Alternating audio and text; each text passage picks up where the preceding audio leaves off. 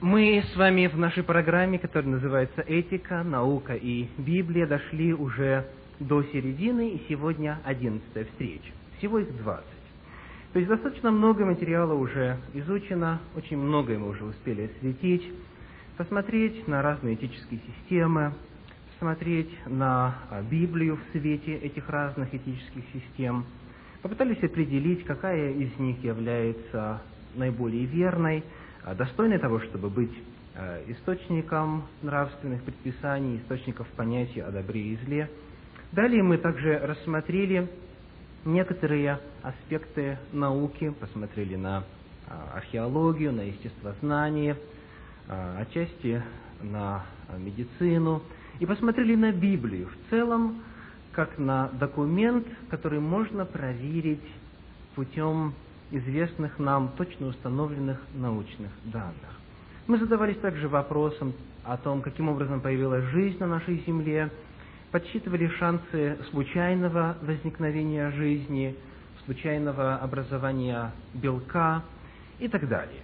И э, на нашей последней встрече мы начали рассматривать Библию в свете пророчества. Мы посмотрели на то, что такое пророчество с точки зрения самой сути этого явления, каково значение этого термина, и в чем разница между пророчеством и гаданием, и рассмотрели несколько удивительнейших примеров того, как Библия за сотни лет давала точные, удивительные детали в отношении судьбы целых народов, целых цивилизаций, и увидели, что эти предсказания с точностью сбывались. Сегодняшняя наша тема является продолжением рассмотрения Библии в свете пророчеств, в свете предсказания о будущем. И сегодня мы рассмотрим более а, глобального масштаба вопросы. Если в прошлый раз мы говорили а, о предсказаниях, касающихся отдельных народов, о предсказаниях, касающихся отдельных городов, то сегодня мы посмотрим, какой план для развития истории в целом предложила Библия – каким образом в целом, с точки зрения библейских предсказаний, о будущем должны были разворачиваться события. И коль скоро мы живем с вами во время, когда эти пророчества должны были уже исполниться, коль скоро мы живем с вами во время, когда мы можем оглянуться назад и, собрав известные нам данные об общем ходе развития истории, оценить их – у нас есть все необходимое для того, чтобы сегодня задать очень важный вопрос, верна ли Библия как книга, содержащая информацию сверхъестественного по отношению к человеческим способностям характера, а именно, содержит ли Библия пророчество, которое представляет собой точное предсказание будущего что, в свою очередь, было бы свидетельством о том, что это не просто хорошая нравственная книга или книга, содержащая точные научные данные, но это книга, которая претендует на нечто большее. Книга, которая по своей природе и по своему происхождению является сверхъестественной. Итак, ход мировой истории в пророчествах Библии. Это наша сегодняшняя тема. Бывали ли у вас когда-нибудь пророческие сны? когда вам что-то приснилось, вы взволнованные рассказали а, тем, кто был рядом с вами, членам семьи и так далее. И через неделю, через две, через месяц, иногда через год, то, что вам приснилось, все вот эти события в их последовательности и со всеми деталями с вами произошли, с вами случилось. Некоторые из вас кивают. Многие люди могут поведать истории о том, как их сны оказались пророческими, их сны оказались предсказательными. Сон Авраама Линкольна очень интересен в этом отношении. Это достояние э, американской истории. Человек по имени Уорд Хилл Лемон, который был близким другом Авраама Линкольна, записал сон, который э, Линкольн рассказал ему. Сон был следующего содержания.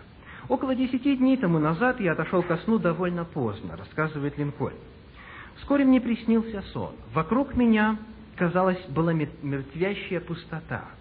Затем я услышал подавляемые всхлипы, как будто несколько человек плакали. Я поднялся с кровати и спустился вниз. Там тишина была нарушаема жалобными всхлипываниями, но я не видел плачущих. Я стал ходить из комнаты в комнату. Я продолжал путь, пока не дошел до восточной комнаты. Там меня ждал неприятный сюрприз. Передо мною предстал стоящий на возвышении гроб кого-то из государственных деятелей. Вокруг него стояли солдаты часовые.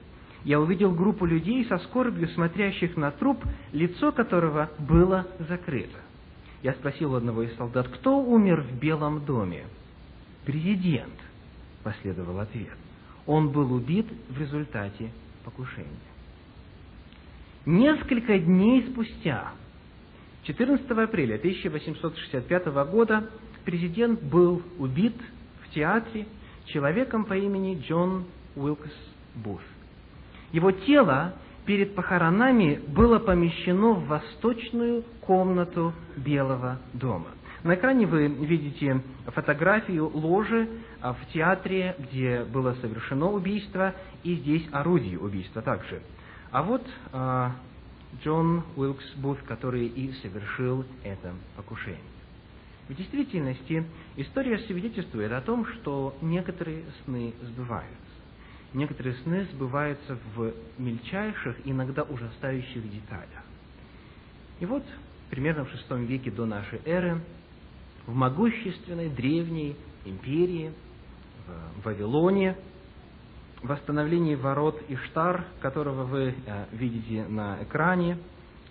Эти ворота находятся сейчас в Берлинском музее. Однажды один из правителей этого государства, Вавилона, думал о том, что ожидает его людей, территорию, которой он правит, в будущем. В книге Даниила, во второй главе 29 стихе, есть такие слова «Царь на ложе своем думал о том, что будет после сего». Ему очень интересно было, как, в общем-то, многим людям, а, знать будущее. Он хотел знать, каким образом будет развиваться дальнейшая история его государства. Книга Даниила, 2 глава, стихи 1, 29. «И открывающий тайны показал, что будет». И вот каким образом. Во второй год царствования Навуходоносора снились Навуходоносору сны. Библия рассказывает о том, что ему приснился не сон, а сны. Он видел несколько снов. И причем эти сны были одного и того же содержания. Проблема была в том, что он никак эти сны не мог вспомнить. Итак, Бог избрал, а, или Всевышний, или Вышний разум, а, как угодно можно э, об этом говорить, избрал сон как способ откровения о будущем, давая ответ на пытливый а, разум Навуходоносора, который мыслил о том, что его ожидает и его страну. И вот а, во второй книге Даниила очень подробно описывается эта история. Во второй год царствования Навуходоносора снились Навуходоносору сны, и возмутился дух его, и сон удалился от него. И велел царь созвать тайноведцев и гадателей, и чародеев, и халдеев, чтобы они рассказали царю сновидение его. Они пришли и стали пред царем. И сказал им царь, сон снился мне, и тревожится дух мой, желаю знать этот сон. И сказали халдеи царю по-арамейски, «Царь, вовеки живи, скажи сон рабам твоим, и мы объясним значение его». Отвечал царь и сказал халдеям, «Слово отступило от меня. Если вы не скажете мне сновидение и значение его, то в куски будете изрублены, и дома ваши обратятся в развалины. Если же расскажете сон и значение его, то получите от меня дары, награду и великую почесть. Итак, скажите мне сон и значение его. Эти специалисты, восточные мудрецы, были э, великими э, мастаками в истолковании сновидений. Скажи нам сон, и мы тебе его истолкуем. Но когда вопрос коснулся того, чтобы рассказать сон, который они не видели и который видел другой человек, здесь возникла проблема, которую дальше они истолковывают следующим образом. Они вторично отвечали и сказали, да скажет царь рабам своим сновидение, и мы объясним его значение.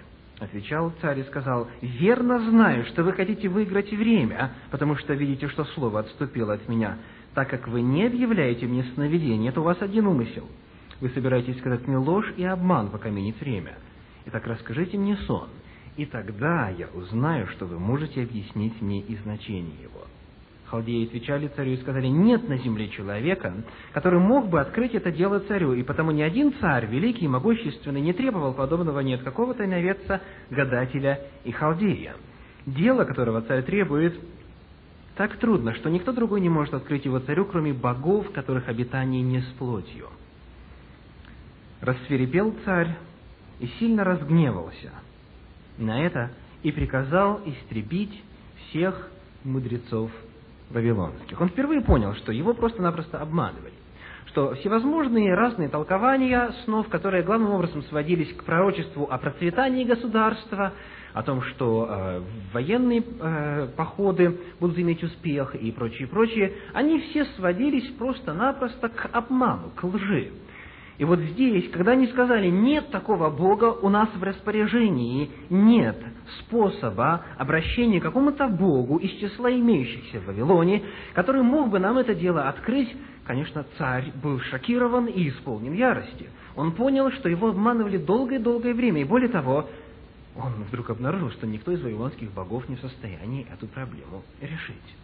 И вот что происходит дальше. Незадолго до этого царь Навуходоносор завоевал Иерусалим, и оттуда были взяты в плен представители высшего сословия еврейского народа. А, и а, особенно было дано указание о том, чтобы были взяты юноши из царского княжеского рода, которые были бы умны, талантливы и способны к научению всяким наукам.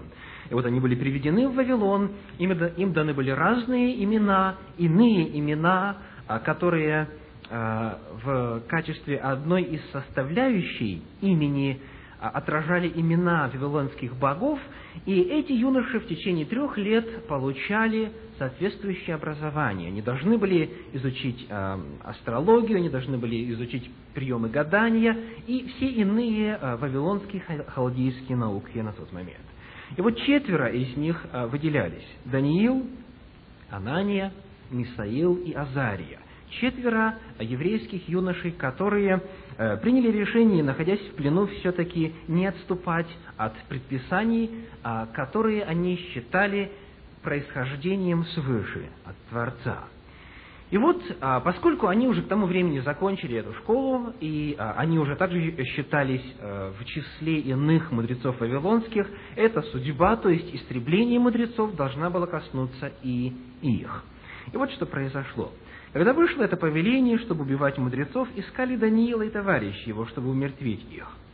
Тогда Даниил обратился к советам и мудростью к Ариоху, начальнику царских телохранителей, который вышел убивать мудрецов вавилонских, и спросил Ариоха, сильного при царе, почему такое грозное повеление от царя. Тогда Ариох рассказал все дело Даниилу. И Даниил вошел и упросил царя дать ему время, и он представит царю толкование сна. В отличие от э, мудрецов, с которыми царь разговаривал до этого, Даниил сказал, что он расскажет сон и даст толкование. И вот э, далее, когда он ушел от царя, он э, пришел в дом свой и рассказал дело Анании, Мисаилу и Азарии товарищам своим, чтобы они просили милостью Бога Небесного об этой тайне дабы Даниил и товарищи его не погибли с прочими мудрецами вавилонскими.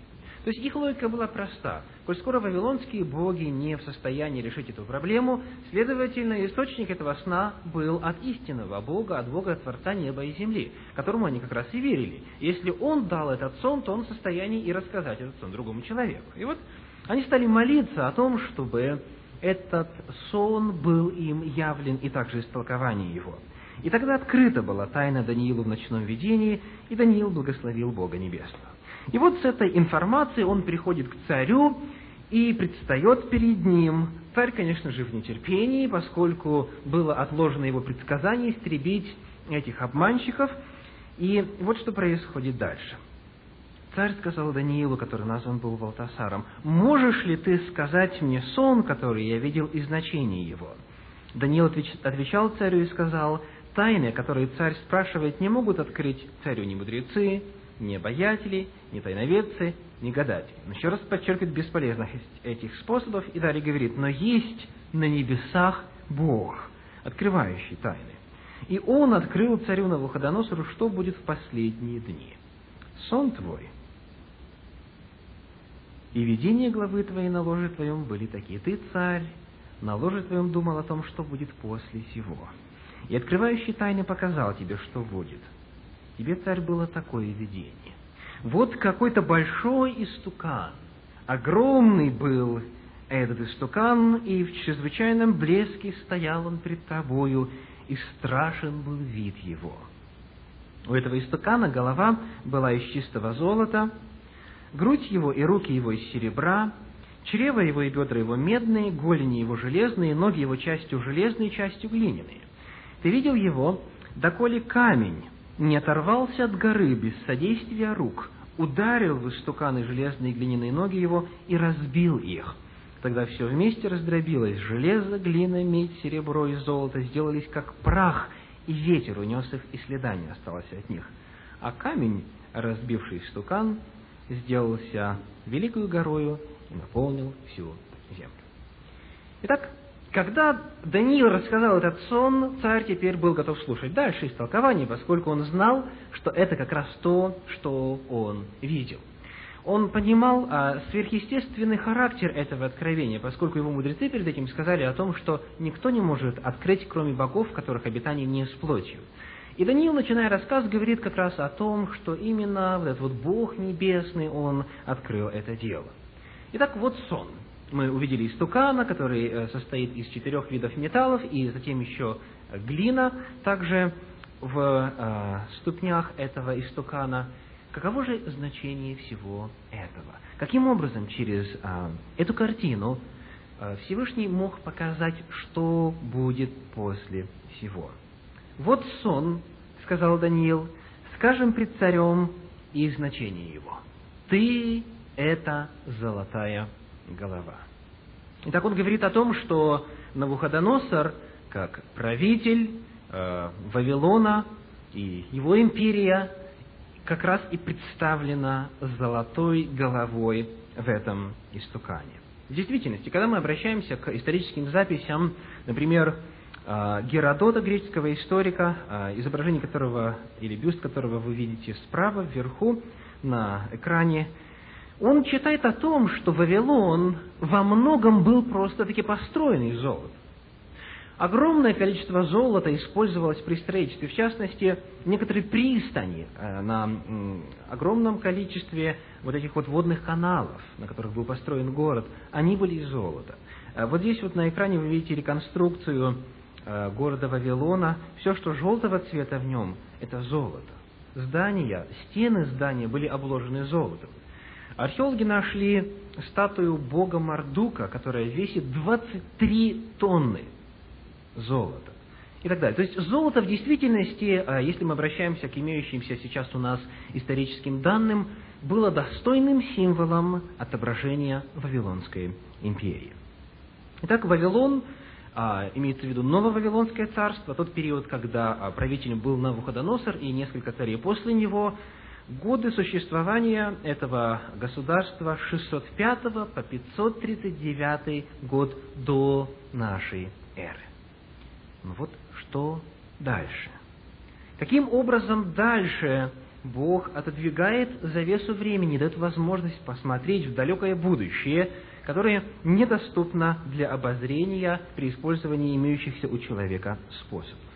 Дальше истолкование гласит так. «После тебя восстанет другое царство ниже твоего». И вот мы задаем вопрос.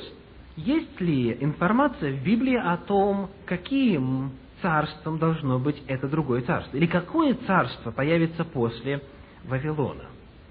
И вот здесь, прежде чем мы ответим на этот вопрос, я хочу вместе с вами немножечко поговорить о самой структуре изложения материала в книге Даниила. На экране вы видите изображение человека, но э, эти изображения а, отличаются друг от друга. А, давайте посмотрим, чем именно. Итак, на первой картине вы видите изображение скелета человека.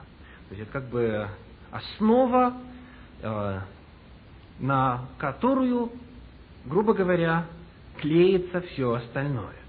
Далее на второй картине вы видите нервную систему человека, а на третьей э, мускулы, мышцы человека.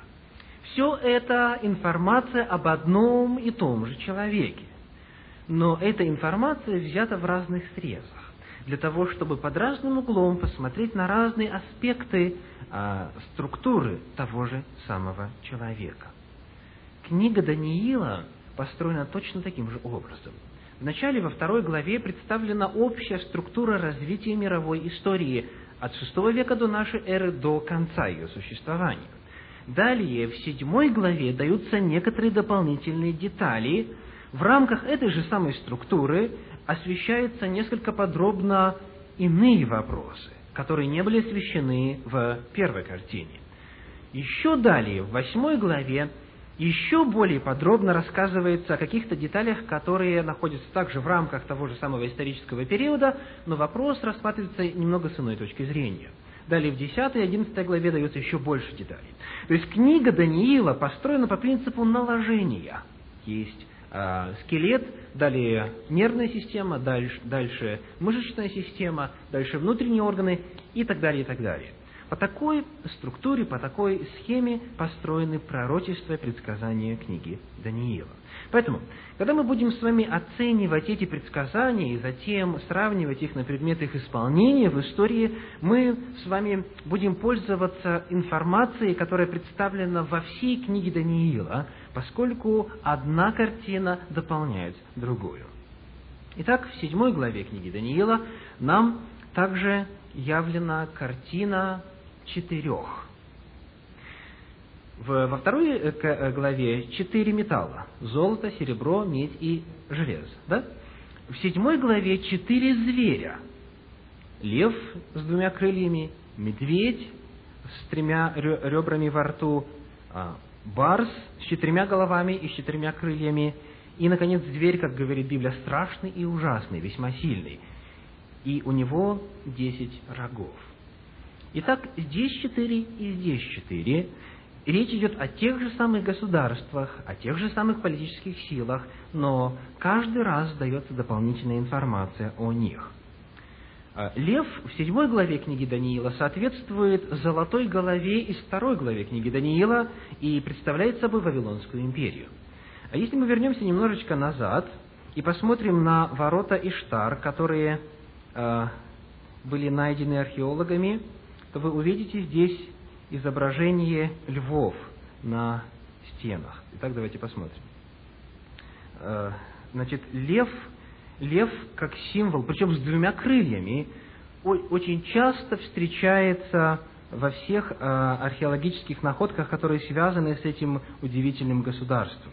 То есть, значит, золотая голова из второй главы книги Даниила – и а, лев с орлиными крыльями из седьмой главы книги Даниила говорят об одном и том же государстве, о Вавилоне.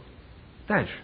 Медведь и серебро представляют одну и ту же силу, одну и ту же империю. Барс и медь представляют одну и ту же силу, и, соответственно, это страшный зверь, железные ноги, то есть голени, они представляют ту же самую силу. Но дальше очень интересно. Говорится о том, что ступни и пальцы этого истукана из второй главы книги Даниила, они наполовину сделаны из железа, наполовину из глины. То есть происходит изменение, нет иного металла, есть какое-то раздробление существующей структуры железа и ослабление ее. И а, в седьмой главе книги Даниила у этого зверя страшного и ужасного десять рогов – подобно тому, как десять пальцев у истукана. То есть, опять же, идея очень проста. Об одном и том же говорится разными э, символами. Дальше, когда мы идем к седьмой или к восьмой уже главе книги Даниила, мы также обнаруживаем там предсказания о развитии истории, но используются еще иные символы. Там мы находим овна с двумя рогами и а, козла с одним рогом, после которого появляются, и на месте которого этого рога появляются четыре рога. И там также есть описание того, какие силы политические там представлены. Итак, давайте синхронизируем все. Вторая глава книги Даниила, седьмая глава книги Даниила и восьмая глава говорят о тех же самых событиях. Они описывают те же самые империи, за исключением того, что восьмая глава начинает описание истории уже с Медоперсии, а не с э, Вавилона. Но они говорят об одном и том же и по-разному описывают те же самые события, дополняя каждый раз новыми деталями. Итак, какая же империя должна была появиться после Вавилона с точки зрения самой Библии? книге пророка Иеремии в 51 главе, в 11 стихе мы читаем, «Господь возбудил дух царей медийских, потому что у него есть намерение против Вавилона, чтобы истребить его». И в прошлый раз мы говорили с вами о том, как точно Библия предсказала способ завоевания Вавилона. Таким образом, будет отведено русло реки Ефрат. А, Библия назвала имя завоевателя. Итак, было предсказано, что именно медийские цари завоюют Вавилон. А в восьмой главе книги Даниила в 20 стихе говорится, Овен, который ты видел с двумя рогами, это цари медийский и персидский. Итак, объединенное царство Мида персов должно было прийти на смену Вавилону. Произошло ли это в истории? Да. Царь Кир объединил медийские и персидские племена, и во главе этого объединенного государства, во главе объединенного войска он пошел на взятие Вавилона. Более того, Библия говорит о том, что этого медведя, который представляет собой Медоперсию, во рту три ребра, которые он ест, пожирает. История свидетельствует о том, что Медоперсия завоевала три государства – Вавилон, Лидию и Египет – Именно три государства были поглощены Медоперсией, и на этой территории а, теперь уже господствовала она. Итак, Медоперсия а, была мировой империей, на территории, о которой идет речь, с 539 года по 331 годы до нашей эры.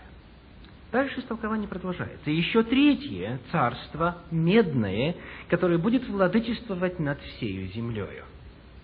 Что же это за царство, и есть ли в Библии информация о том, какое именно царство появится после Мида Персии? В книге Даниила, 8 главе, 21 э, стихе есть такая информация. «А козел косматый – царь Греции, а большой рог, который между глазами его, первый ее царь». И я еще раз напомню, что этот сон был в каком веке до нашей эры? В шестом веке до нашей эры. И за несколько столетий до того, как эти события произошли, в Библии была названа держава, которая сменит Медоперсию. Так сказано, что это будет Греция. И сказано, большой рог – это ее первый царь. Итак, первый царь Греции, вот этой Греции, которая была мировой державой, это Александр Македонский, да, который в молодом возрасте завоевал территорию, ранее принадлежавшую Медоперсии, и даже расширил ее. Он дошел э, аж до Самарканда, да, и создал огромную империю. Но, к сожалению, она была недолговечной в смысле единой державы. Поскольку Библия предсказала следующее. Книга Даниила, 8 глава, стихи 21 и 22. Большой рог, который между глазами ее, это первый ее царь. Он сломился, и вместо него вышли другие четыре. Это четыре царства восстанут из этого царства, но не с его силой. Так Библия предсказала, что Греция разделится на четыре царства – и их сила будет меньше, чем сила Александра Македонского. Произошло ли это? Четыре полководца Александра Македонского по имени Селевк, Лизимах, Кассандр и Птолемей разделили между собою империю Александра Македонского сразу после его смерти. Очень интересно, что барс с четырьмя головами и с четырьмя крылами, который представляет как раз Грецию в седьмой главе книги Даниила, тоже содержит элемент четырех. Четыре головы, четыре правителя, четыре империи. И в восьмой главе на месте этого большого рога появляются четыре других. И прямо сказано, что это четыре царства, которые сменят империю Александра Македонского. То есть это по-прежнему была греческая империя по своей сути, по, по своему а, языку, по своей культуре и так далее, но она была разделена на четыре части. Наиболее видные из них оставшиеся это а, Птолемейская а, и э, царство Птолемеев и царство Селевкидов поскольку э, первые два, они э, не просуществовали долго. Но, тем не менее, империя была разделена и на протяжении некоторого времени существовала в виде четырех различных государств. Что дальше? После меди в этом истукане идет какой металл? Железо. Итак, э, Греция просуществовала, если взять и империю Александра Македонского, и в целом существование этих четырех появившихся государств с 331 по 168 годы до нашей эры.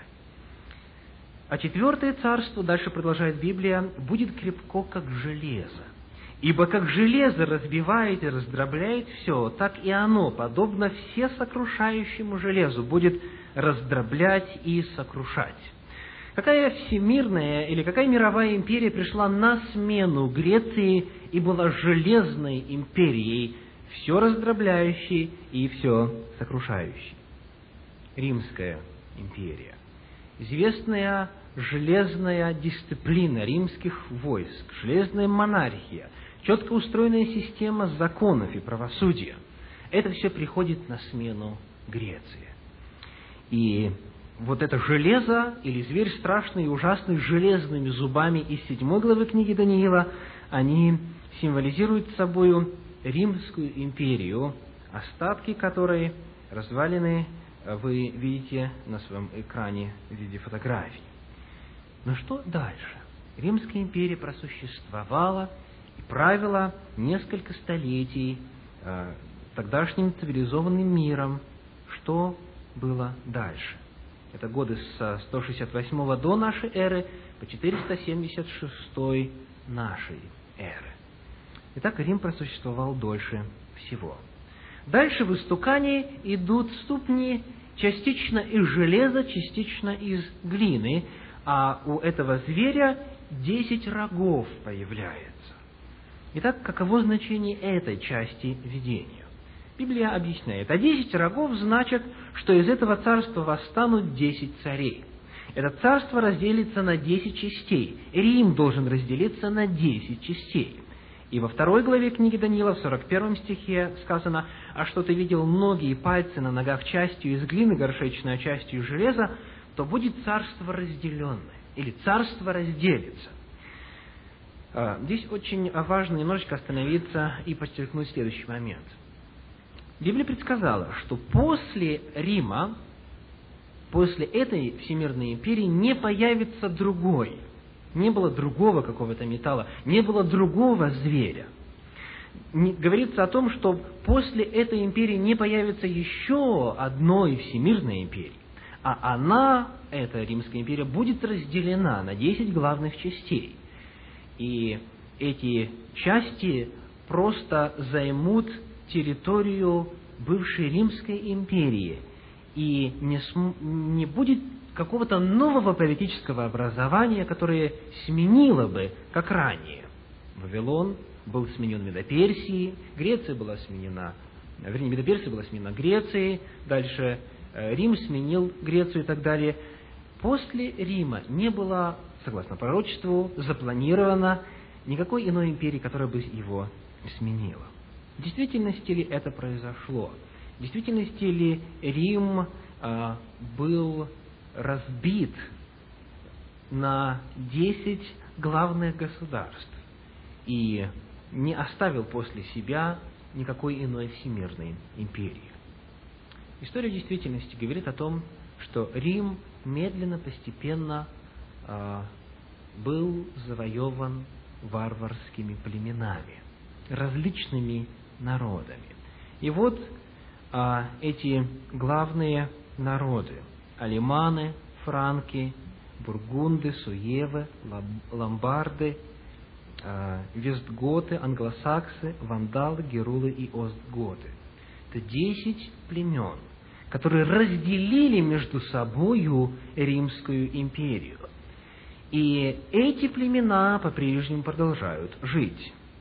То есть э, Германия является наследницей алиманов, Франция франков, э, Швейцария бургундов, Португалия суевов, э, Италия ломбардов, Испания вестготов и Англия англосаксов. И три племени было уничтожено, и они исчезли с лица земли. Иными словами, история в действительности произошла так, как Библия предсказала, что она должна произойти. И при том, предсказано было за столетия до этого. Вот здесь вы видите карту, изображающую, каким образом Римская империя была разделена на десять различных частей. Но есть еще один очень интересный элемент. А что ты видел железо, смешанное с глиной горшечную, это значит, что они смешаются через семя человеческое, но не сольются одно с другим.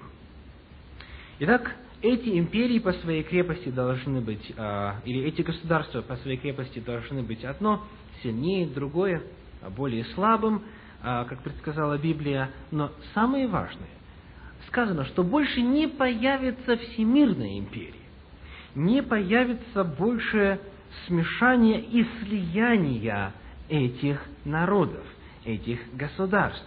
Они смешаются через семя человеческое, но не сольются одно с другим. Давайте посмотрим, э, в действительности ли эта часть предсказания также исполнилась. Э, накануне Первой мировой войны все титулованные особы Европы, или, скажем, большинство из них, были родственниками друг друга. Да? Э, российские правители любили жениться и выходить замуж за представителей иных народов, иных государств. То есть вот и таким образом, таким образом была попытка создать такую европейскую коалицию, и попытка была создать государство, которое было бы единым, когда бы вот эти все остатки этих десяти племен слились бы воедино, вопреки предсказанию Библии. Вот здесь вы видите небольшую часть генеалогии а, правителей а, времени накануне Первой мировой войны. Однако все эти попытки ни к чему не привели, в смысле не привели к желаемой цели. Первая война все-таки была и со страшными потерями. Был целый ряд политических правителей, государей, царей, императоров и так далее, которые пытались создать а, или воссоздать Римскую империю. Они были движимы идеей Третьего Рима, создания еще одной всемирной империи. И история отдает нам такие имена, как Карл Великий, Карл V, Людовик XIV, а, Наполеон, Кайзер Вильгельм и э, последняя попытка принадлежит Гитлеру, которые пытались снова создать единое государство. Ну, давайте вспомним э, несколько примеров. В журнале Watchmen за август 1941 года приводит, приводятся слова Наполеона, который говорит о своих планах. Я хотел основать европейскую систему, европейский кодекс законов, европейский суд, где э, был бы только один народ, одна нация по всей Европе. Европа вскоре должна была стать одной нацией. Итак, он преследовал цель слить воедино и соединить разрозненные остатки Римской империи. Известно, что он свои попытки распространил также и на территорию России, и мы знаем, каким образом эта попытка закончилась. В битве при Ватерлоо в 1815 году окончательным образом войска Наполеона были разгромлены. Причем а, произошло все как-то странно. Дело в том, что а, историки называют случайностью, случайностью проигрыш Наполеона в этой битве. Пошел проливной дождь, пошел ливень, и дорога, все дороги размокли, артиллерия э, Наполеона увязла в грязи, один из э, генералов не понял приказания и стал делать совершенно не то, что было в изначальном плане. Целый ряд таких элементов, которые можно было бы назвать случайностью, имели место в 1815 году, и битва была проиграна. Историки говорят о том, что Наполеон после этого сказал, трудно идти против Бога. У него было достаточно времени о том, чтобы поразмыслить о причинах э, поражения и о всем на острове Святой Елены, когда он находился в заточении. Итак, вот эта попытка провалилась. И еще одна, кстати, вот э, фотография э, арки, которая была воздвигнута э, в честь победы над Наполеоном. Эта арка находится в Москве. Еще одна попытка принадлежит э, Гитлеру, который также поставил перед собой э, задачу объединить всю Европу и создать одно государство, где э, привилегированное положение имели бы представители арийской расы. Эта попытка также провалилась. Библия предсказала задолго до этой попытки, не сольются одно с другим. И далее, последняя часть этого сна, последняя часть этого видения, которое было дано специально в ответ на желание правителя узнать о будущем, это камень, который без содействия рук, без видимой причины для того, оторвался от горы и полетел и ударил в ступни этого истукана, и сказано, все разрушилось, все это смешалось и было унесено ветром. Книга Даниила, 2 глава, 45 стих говорит, так как ты видел, что камень отторгнут был от горы не руками, и раздробил железо, медь, глину, серебро и золото. Итак, подчеркивается факт того, что это произошло не руками, это произошло каким-то сверхъестественным образом, и этот камень раздробил из стоявшего истукана. И вот каково истолкование этого в этой же книге Даниила в 44 стихе 2 главы. «В одни тех царств Бог Небесный воздвигнет царство, которое вовеки не разрушится, и царство это не будет передано другому народу. Оно сокрушит и разрушит все царства, а само будет стоять вечно. Итак, после того, как Рим был разделен на десять частей, и после того, как эти части продолжают существовать сегодня, это современные государства Европы, а после этого в одни тех царства, это царство или государство, в котором мы сейчас живем, да? То есть наследники тех племен продолжают жить сегодня. В дни существования этих царств сказано, Бог Небесный воздвигнет иное царство, иное по своей природе, которое вовеки не разрушится, а оно будет стоять вечно и придет на смену земным государствам, земным царствам. И это царство в Библии обозначается как Царство Божие. Это царство, которое должно сменить имеющееся политическое образование на этой земле. И это царство должно воплотить в себе изначальную идею того, как Создатель хотел, чтобы жизнь на земле развивалась. Мы с вами поговорим о том, каким образом изначально этот план Творца, замысел Создателя был нарушен. Но вот в этом царстве должны будут найти свое полное исполнение все детали изначального замысла, о том, чтобы э, жители Земли были счастливы, о том, чтобы э, не было болезней, не было страданий, не было скорби, о том, чтобы все э, возможности человека и весь его потенциал, который сегодня используется на малую только долю, он смог быть развит и применен во всей своей полноте. Об этом царстве рассказывает Библия и дает обещание о том, что это царство придет на нашу землю. Итак, давайте кратко повторим вот это удивительное пророчество, которое говорила об общем ходе всемирной истории. Это пророчество глобального масштаба. Кто мог знать, что, будут, что будет именно четыре империи, что будут именно империи, что они сменят друг друга именно в такой последовательности. Если мы возьмем все детали и посмотрим на масштаб и размах этого пророчества, то нет абсолютно никакой а, вероятности того, чтобы оно было исполнено случайно, путем совпадения. Это просто невозможно. Если бы мы попытались нарисовать цифру, которая представляла бы шанс случайного исполнения этого всего, то э, эта цифра просто катастрофическая. А ей, в смысле, катастрофически огромна, она просто астрономична, и она не уместилась бы на нашем экране. Итак, давайте повторим. Во второй главе представлено четыре металла. В седьмой главе представлено четыре зверя. Восьмой главе представлено два зверя, и дальше потом есть информация, два животных, и есть информация о том, что будет после этого. Итак, золотая голова и, соответственно, лев с крыльями обозначает кого? Какую империю? Вавилон. Далее, а, серебряные руки и грудь, и медведь из седьмой главы, и а, овен из восьмой главы обозначают кого? Медоперсидскую империю, Медоперсию. Далее, Э, медь из второй главы, барс из седьмой главы и э, мохнатый э, козел из восьмой главы обозначают кого?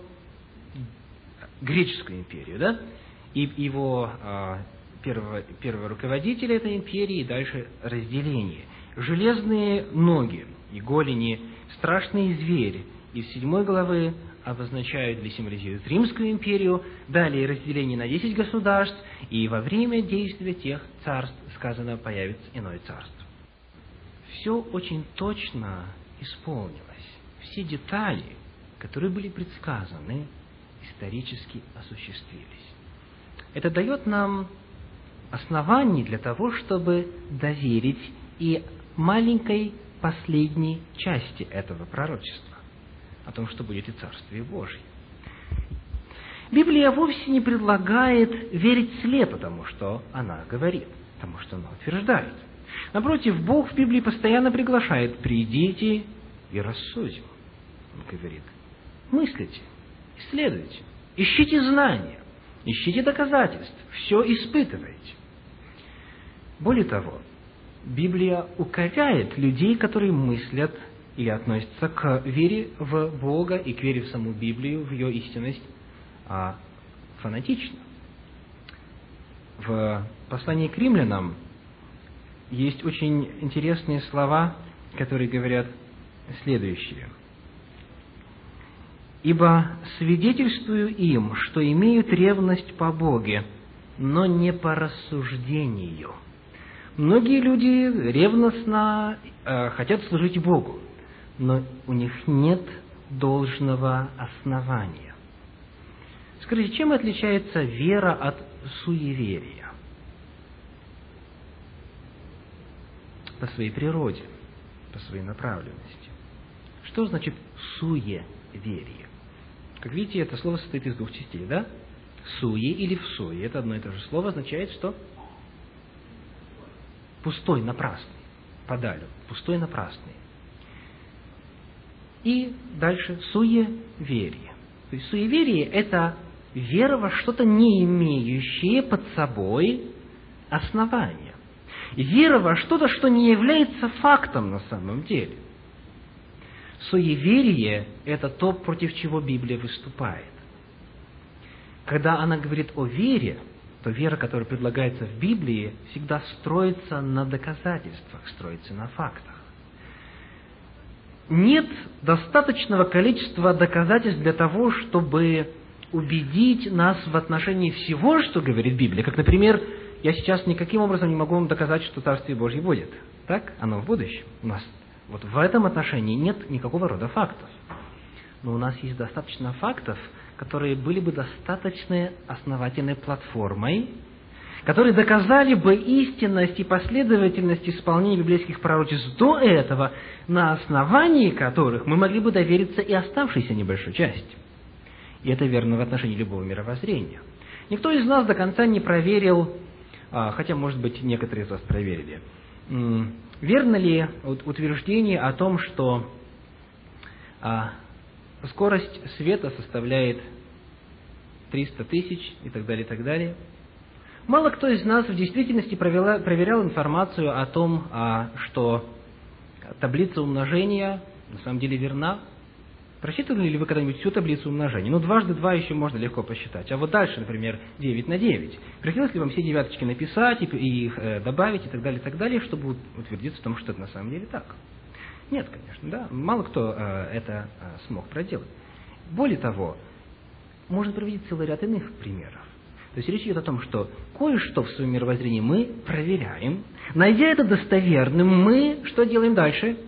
Доверяем другим частям информации, которые у нас либо нет времени проверить, либо мы считаем, что другие умные люди за нас это сделали, и так далее, и так далее. То есть, а мировоззрение Библии строится точно так же. У нас нет возможности рассмотреть и проверить и представить аргументы и факты в отношении всего, что Библия говорит. Кстати, наш мозг также не на 100% работает, не правда ли? А, но у нас есть достаточно свидетельств для того, чтобы, используя а, большое количество информации и фактов, на основании того, что все это исполнилось в точности, доверять и тому, что мы пока проверить не можем. То есть, если быть последовательным, то а, следует довериться информации, которая содержится в Библии, касательно будущего, касательно иных вопросов, потому что то, что мы проверили, оказалось правдой. То, что мы на этой программе за 11 вот сегодня уже вечеров рассмотрели, оказалось соответствующим точно установленным фактам. И а, посему здесь немногое остается сделать. Сказать, пока у меня нет доказательств того, что это тоже исполнится, но я попытаюсь. Я попытаюсь, как я делаю в других областях своих знаний, попытаюсь, доверившись известному, сделать шаг веры. Общий ход всемирной истории полностью подтвердился. Завтра мы посмотрим с вами на еще целый ряд удивительных предписаний Библии, целый ряд пророчеств о будущем. Мы поговорим о личности Иисуса Христа, кем Он был. Был ли Он вообще как историческая личность? Мы поговорим о пророчествах Ветхого Завета, о том, каким должен быть тот Мессия, который должен был прийти, и соответствует ли личность Иисуса Христа описаниям Ветхого Завета, пророчествам, которые в иных случаях за тысячу лет, а иногда и больше до этого были а, предложены. Мы посмотрим на время появления Иисуса Христа. Оказывается, в книге Даниила есть точный пророческий период, когда названа точка отсчета и сказано время окончания периода, после которого Иисус Христос или Мессия начнет свое служение. И говорится также о времени Его смерти и о времени, о продолжительности Его служения. Итак, завтра мы посмотрим на эту удивительную личность, рассмотрим ее в свете исторических фактов – а, в свете известных пророчеств. И самое главное, зададим вопрос о том, кто Он, Иисус Христос, а какова природа Его личности.